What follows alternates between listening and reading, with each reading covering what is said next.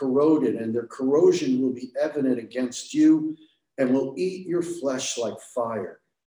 You have laid up treasure in the last days. Behold, the wages of the laborers who mowed your fields, which you kept back by fraud, are crying out against you. And the cries of the harvesters have reached the ears of the Lord of hosts. You have lived on the earth in luxury and in self indulgence. You have fattened your hearts in the day of slaughter.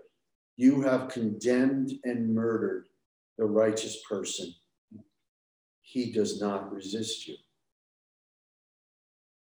Serious words to all of our hearts about coming judgment and how God looks upon this planet and upon our lives. The song is called Lord Have Mercy. And there's a chorus, it's very easy.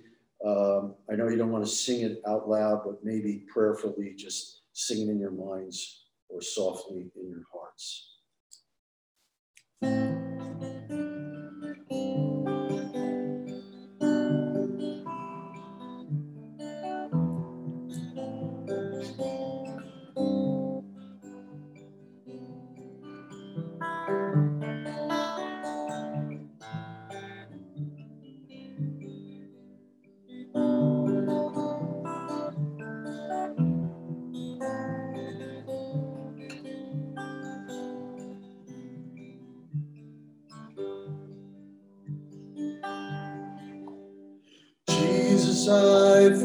Forgotten the words that you have spoken. Promise that has burned within my heart, I've now grown dim.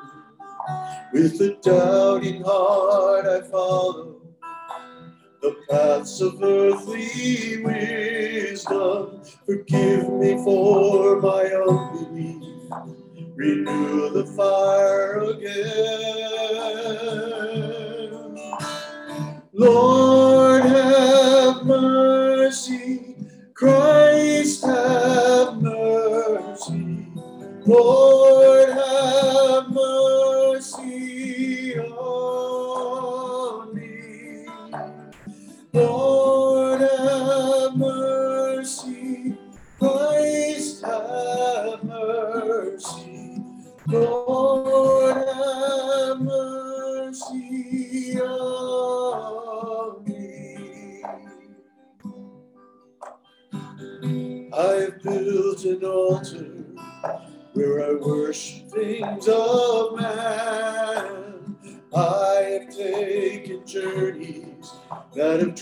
Me far from you.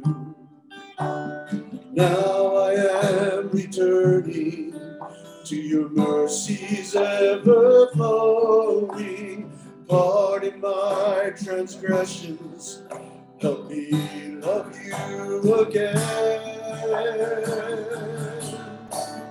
Lord,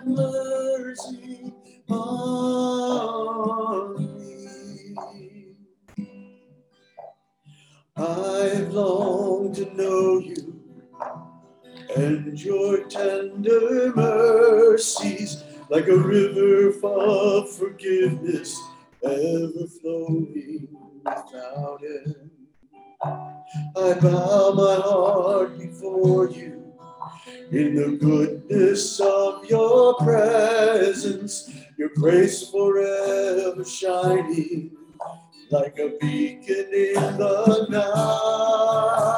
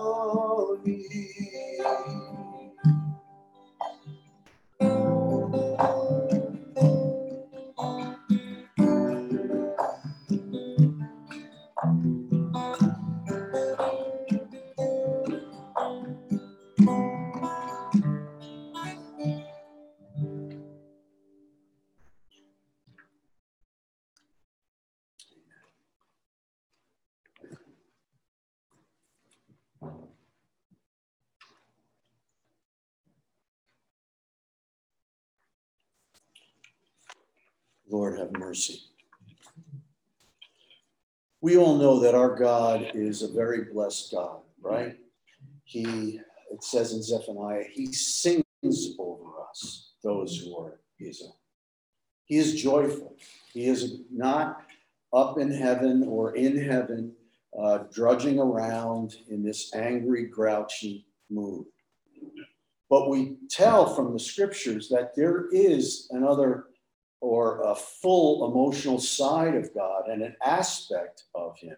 And I think people know that it's there, even people who don't know Him. You know, sometimes if a friend of mine is talking and saying something a little bit like, hey man, you're going too far, I often say to him, let me stand away before lightning strikes so I don't get in the way. right? You know, this idea that God does want to judge. And it's it's funny when you think of it, but I remember even growing up as a kid, my mother would say, you know, when it's thunder and lightning, you know, God must be angry. We didn't get the bowling kind of thing, all right? You know, God must be angry. Uh, but even in animist cultures, third world, notice that there's always appeasing the gods or even appeasing the demons. This idea that's universal uh, and you know, you can end up feeling that God is this cosmic killjoy, right? Ready to get you if you don't watch out and make amends. Don't watch out and make amends. It's funny that this whole emotional idea of God being angry in America, we reject, or for by and large, reject. People in the West want to avoid this idea because they feel it's like unsophisticated you know, how could you think of God that way? God, if there is one, is a God of love. That's what is thought. And I think this whole idea, though, is, is really not thought through. It's misinformed. Right? God can be angry and it's reasonable.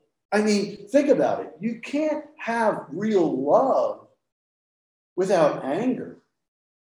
If somebody abuses my daughter, I am I love her. I'll do anything for her, but I will be angry at the sin done against her. And again, it's not like God's anger is this Greek god in mythology, which kind of make it human and arbitrary and even kind of in competition with humans. It's weird. His anger is not due to crankiness. God's anger isn't explosive like an impatient father. His anger isn't out of control or due to grouchiness or jealousy. His anger isn't even driven by pride. This is what motivates the emotion of anger in our God. His anger, and this is what Tim Keller says, it's a beautiful illustrate, uh, description. He says, His anger isn't even, I'm sorry, his anger is a permanent, unrelenting, binding, perfectly honest, and pure emotion that is driven by something very specific our sin and how it plays out in ruining his good creation. There are many metaphors given in the Bible. Our brother this morning was talking about being in the middle of a desert and being hopeless, right? There are so many in the scripture that talk about our condition. The sin is sometimes called sickness. We need healing. We are enslaved. We need redeeming. We are lawbreakers. We what? We need forgiveness. And it goes on and on the corruption that affects us personally, relationally, the environment, and also politically, even economically, the things and policies that governments do.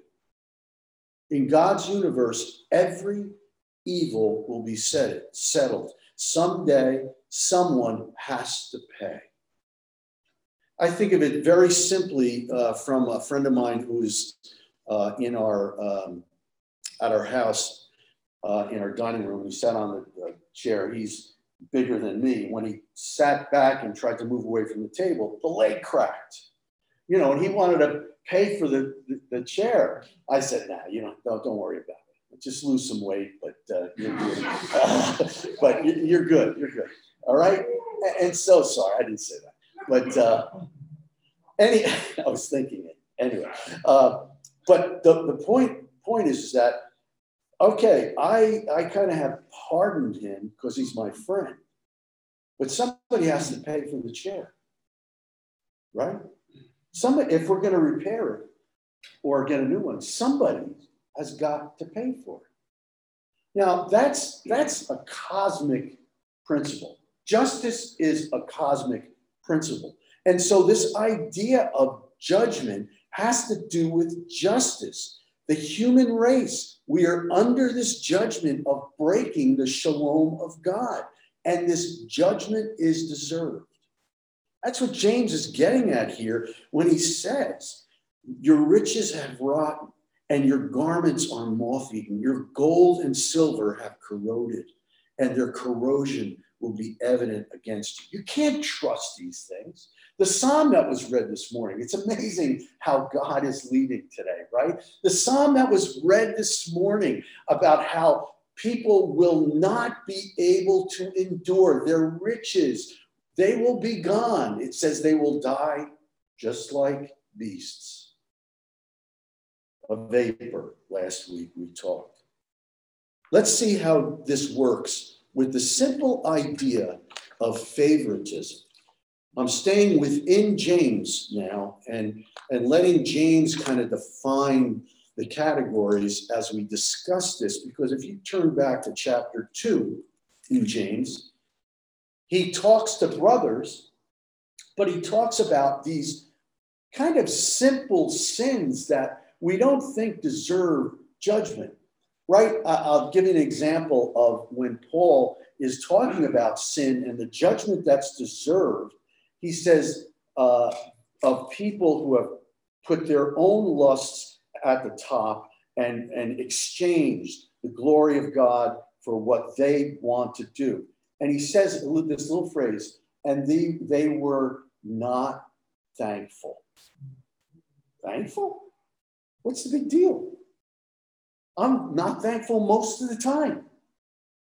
But Paul is getting at something underneath things an awareness that there is a God, an awareness that he is a giver, right? James says there was out shadow, okay? He is a bright, shining giver of gifts. He loves people, he loves his world, he wants them to see him.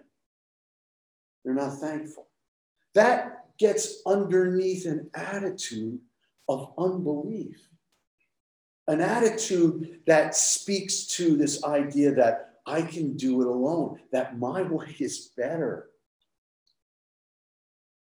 And so James talks about partiality, and he says this My brothers, show no partiality as you hold the faith in our Lord Jesus Christ, the Lord of glory. For if a man wearing a gold ring and fine clothes comes into your assembly, and a poor man in shabby clothing also comes in, and if you pay attention to the one who wears the fine clothing and say, You sit here in a good place, while you say to the poor man, You stand over there or sit down at my feet, you have not then made have you not then made distinctions among yourselves and become judges with evil thoughts? Listen, my beloved brothers. Has not God chosen those who are poor in the world to be rich in faith and heirs of the kingdom, which he has promised to those who love him? But you have dishonored the poor man. Are not the rich the ones who oppress you and the ones who drag you into court? Are they not the ones who blaspheme the honorable name by which you were called? You see, James has this theme, as we said last week. One of the themes in his book, and this book is a heavy duty book, is about how we treat riches.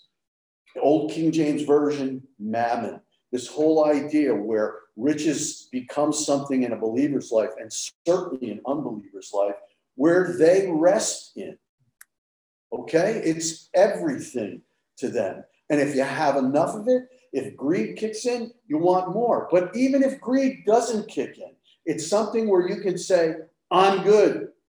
I can take care of all the problems. Everything's going to be fine. I can even pay for my health care. Rich. And there's something that gets injected the simple thing of favoritism. James here is getting at something very basic. He says it, uh, I want to find the verse. Yeah. Verse six, but you have dishonored the poor man. I've seen a picture of what they think might be the situation here, where if people came into these assembled, uh, these rooms where they were meeting, there were always uh, for either a slave uh, or someone who was, you know, down the pecking order, because in that culture, there, there was a great amount of, let's say, uh, you know, one person paid up to that person, who paid up to that person, who paid up to that person. Okay. So there was all this idea where there, were, I don't want to call it caste system, but similar to that, where you know they knew if you were a slave, you were down here. If you were a child, you were down here. If you were a woman, you were up here, but down here because if you were a man, and then depending on your background, if you were an artisan or something else, you just came up the pecking order. That was the idea, at least in Roman and, and in, in this kind of culture. Here, James is talking to people in Jerusalem. And so they think that and this is one based on one picture, but when you came in to sit, there would have been something, a small chair where a slave or someone lesser than would sit there at my at their feet. That's what James is getting at. You know, you wonder about that. But we're kind of like different. We don't have that hierarchy. We just have people sit in the back if, if you know we're, we're not sure about them. And, and I'm not sure if it really applies exactly to our situation, but he's talking about this idea of favoritism, where a poor man comes in and they don't get the same treatment as a rich man. And Paul is, uh, James is saying they're equal in Christ. They're equal in Christ. You don't put him there and him there. They're equal, they get the same. Now, that for some people was kind of a revolutionary thought. But when D- James says this whole thing about that he dishonored the poor man, you know what he's getting at? He's getting at the dignity of human beings. It's the it factor. Okay? Some people, you know, they, they say that individuals who do well in acting and movies, you got to have this it factor well, you really have to be a good actor. But uh, right, but there's this it factor, right? Some people say uh, that I actually look like Vin Diesel. Would you say that? No, not at all. He, he shook his head really quickly. That was that is humbling, humbling. Well, you know, the kids across the street from our house is a school, and the reason why I say this is because I heard it from my daughter who was going to the same school, and she goes, "You know, Dad, the kids out there said you look like Vin Diesel." But then one of the other kids said, nah, because I was watering my plants. He says, Vin Diesel doesn't take care of flowers. all right. So, you know, there you go. Uh, but the it factor, we look at the guy, whoo, this is cool. You know, you can you can watch a movie for two hours. All you need to do is look at their beautiful face and you're fine. Isn't that weird? Because they have this it factor to it. Okay, there's a charisma. Well, guess what? You have it factor. Every single human being on the planet have it factor. You know why? Because you are made in God's image. There is this solid rock, objective irreducible glory and significance about you and every human being that's ever been created. And that's crucial, crucial because in our times that we live, we live in this current contradiction. This is what G.K. Chesterton said way back when, all right? As a politician, a secular person will cry out that all war is a waste of life. Then, as a philosopher, admit that all life is a waste of time. He goes on. A secular person goes first to a political meeting where he complains that the natives are being treated as if they were beasts. Then he goes to a scientific meeting where he proves that all human beings actually are beasts. That's the way, that's the, the contradictions that we live in today are just mind boggling. Christianity can say to people simply, God does not make junk. You are valuable to God. You are valuable, period. And here he's saying the poor have it. This, the way we treat people with dignity and honor and sacredness and respect and individuality and graciousness and gentleness, that's because they reflect the image of God. They're fallen. We're fallen, but there's no gradations to the image of God. It's there. Now, sorry for getting pretty philosophical this morning, but this is this is an important one. And let me, you guys, I think, can probably handle it because this whole idea, you know, you start thinking about what we allow, abortion, uh, all the, these different laws, and we talk about how, how, what our culture bases it on. And basically, this comes from uh, Tim Keller. He says, basically, what happens when you lose God in our culture, our worth and dignity also becomes a big question mark. The, and here I quote He says, The reason why we have and require rights as human beings is because, and this is what our culture says, we have a capacity to reason. You and I can make moral choices. We know what's right, we know what's wrong, or our culture tells us what's right and what's wrong. We have preferences. And because we are moral agents, we are worthy of rights given by the government. You have capacity. You have capacity. It may not be the same kind of capacity. It may not even be the same kind of IQ or whatever, talents or gift, but you have a capacity. And so, therefore, you have rights. There's a huge problem with basing our value on capacity. He goes on and he quotes an atheist philosopher.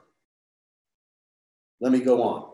He says, since human rights are based on capacities, and that is why I believe the Supreme Court was right with abortion. We, you know, I'm not saying I agree with that, but that's what he's saying. He says the Supreme Court said that abortion was okay because they said that life in the womb doesn't have capacities. They can't make choices. They can't choose right from wrong. They can't live apart from the mother. They don't have capacities and therefore they don't have rights. But it's the same guy. He says, but if that's true, let's keep something in mind. Born infants don't have those capacities either. Neither can senile old people like my father. Neither do mentally handicapped people. You see what he's saying?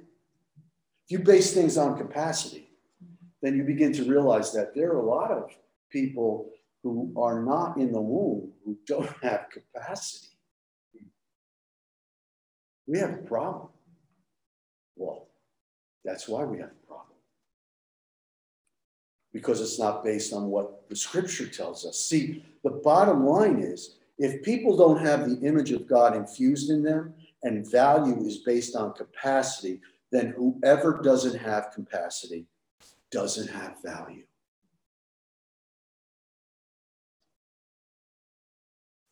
Dangerous. James knew it. That's why he said, You do not honor or you dishonor the poor. Now, he goes on in this passage and talks about, and he unpacks a lot of other stuff. Look at verse 8. He says, If you really fulfill the royal law according to scripture, you shall love your neighbor as yourself. He gives a scriptural, a law reason for not, uh, uh, for, uh, for not, I'm sorry, for treating uh, the poor equal. If the whole law, these were Jews who were believers in Christ in the Jerusalem church coming together and saying, Look, Moses said, love God with all your heart, love your neighbor as yourself. That's equality. What time do I need to stop? I know I'm already probably going over.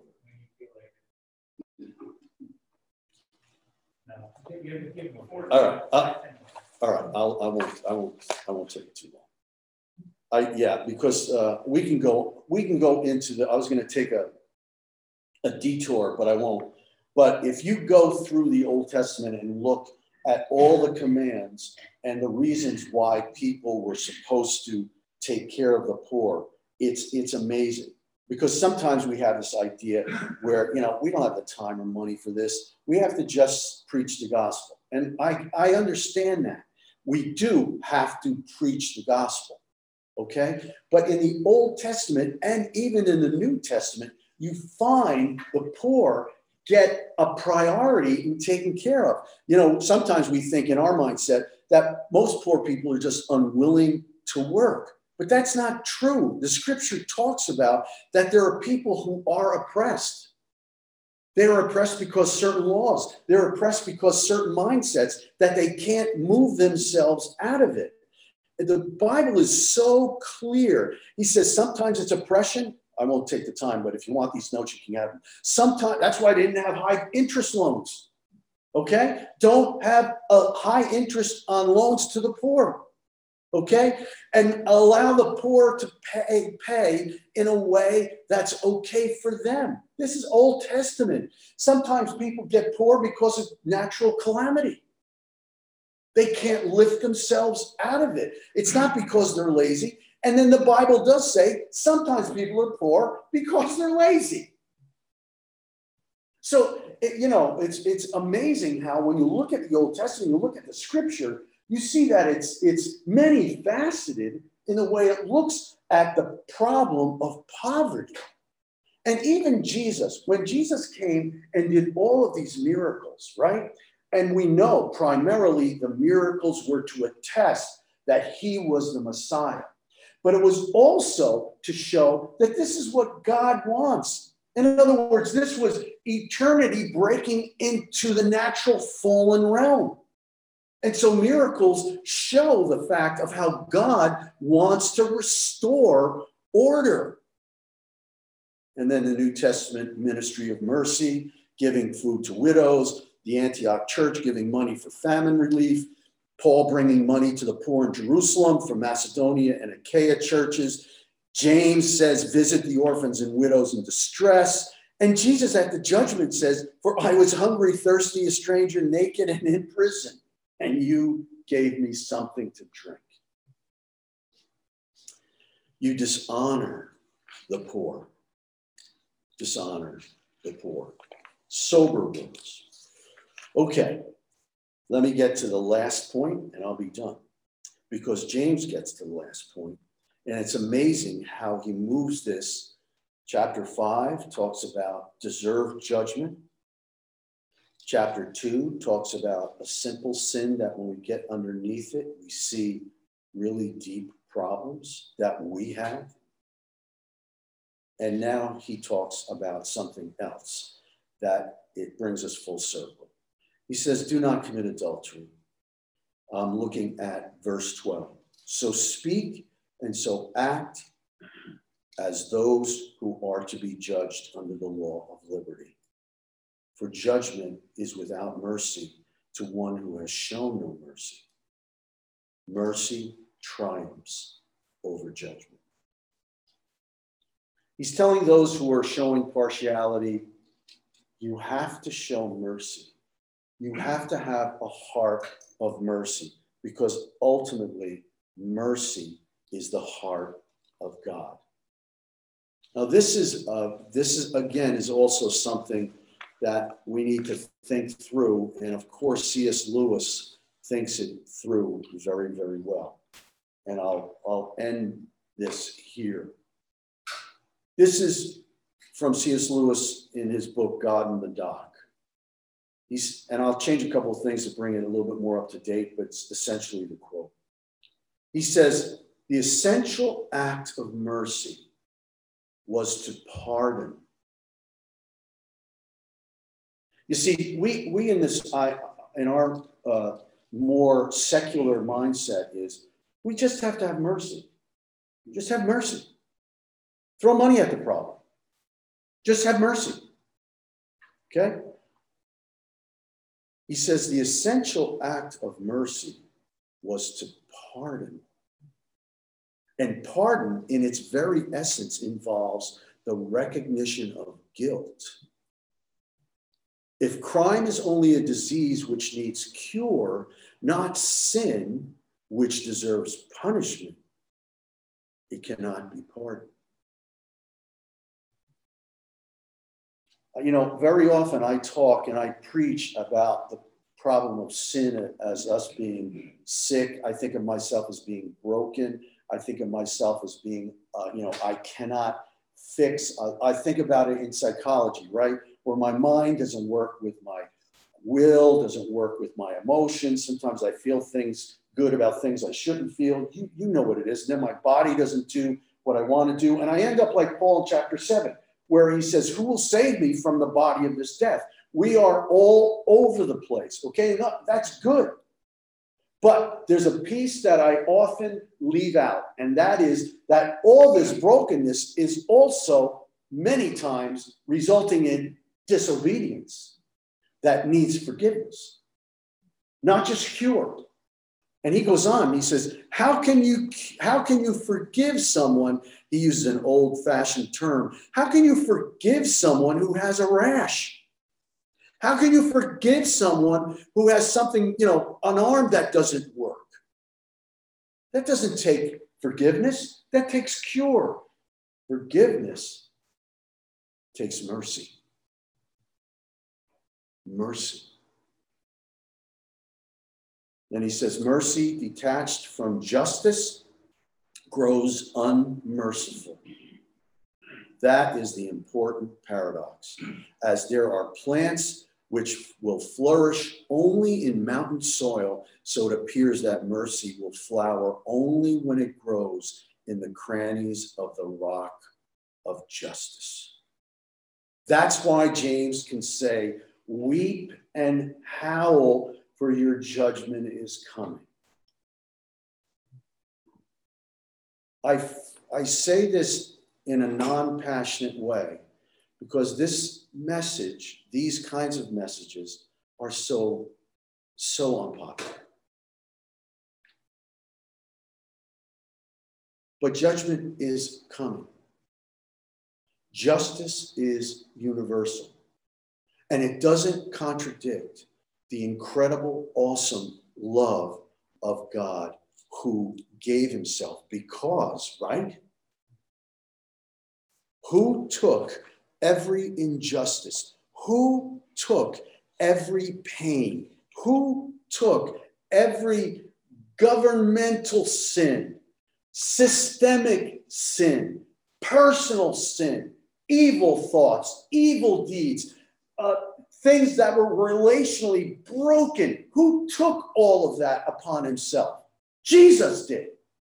And he rose victoriously from the dead so that we could what? Be free be saved in the middle of the desert. Be saved in the middle of the Pacific Ocean where we are not only helpless, but we deserve to be there. Jesus and his love and his grace. These passages warn the unbeliever judgment will come. I wish I could say a different message. But we need justice. We need judgment. And then those of us who are believers who have kind of been lulled, lulled into this melees of just flabby thinking. He woos us by his love. Let's pray. Father, thank you for these words that, uh, as I preach them, it feels very uncomfortable, but it is truth. It's your word.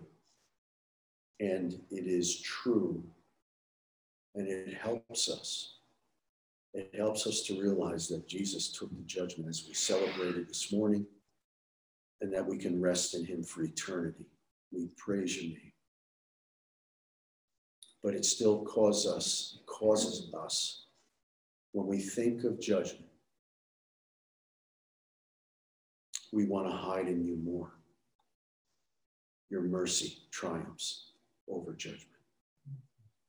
Thank you, Lord. Amen. Thank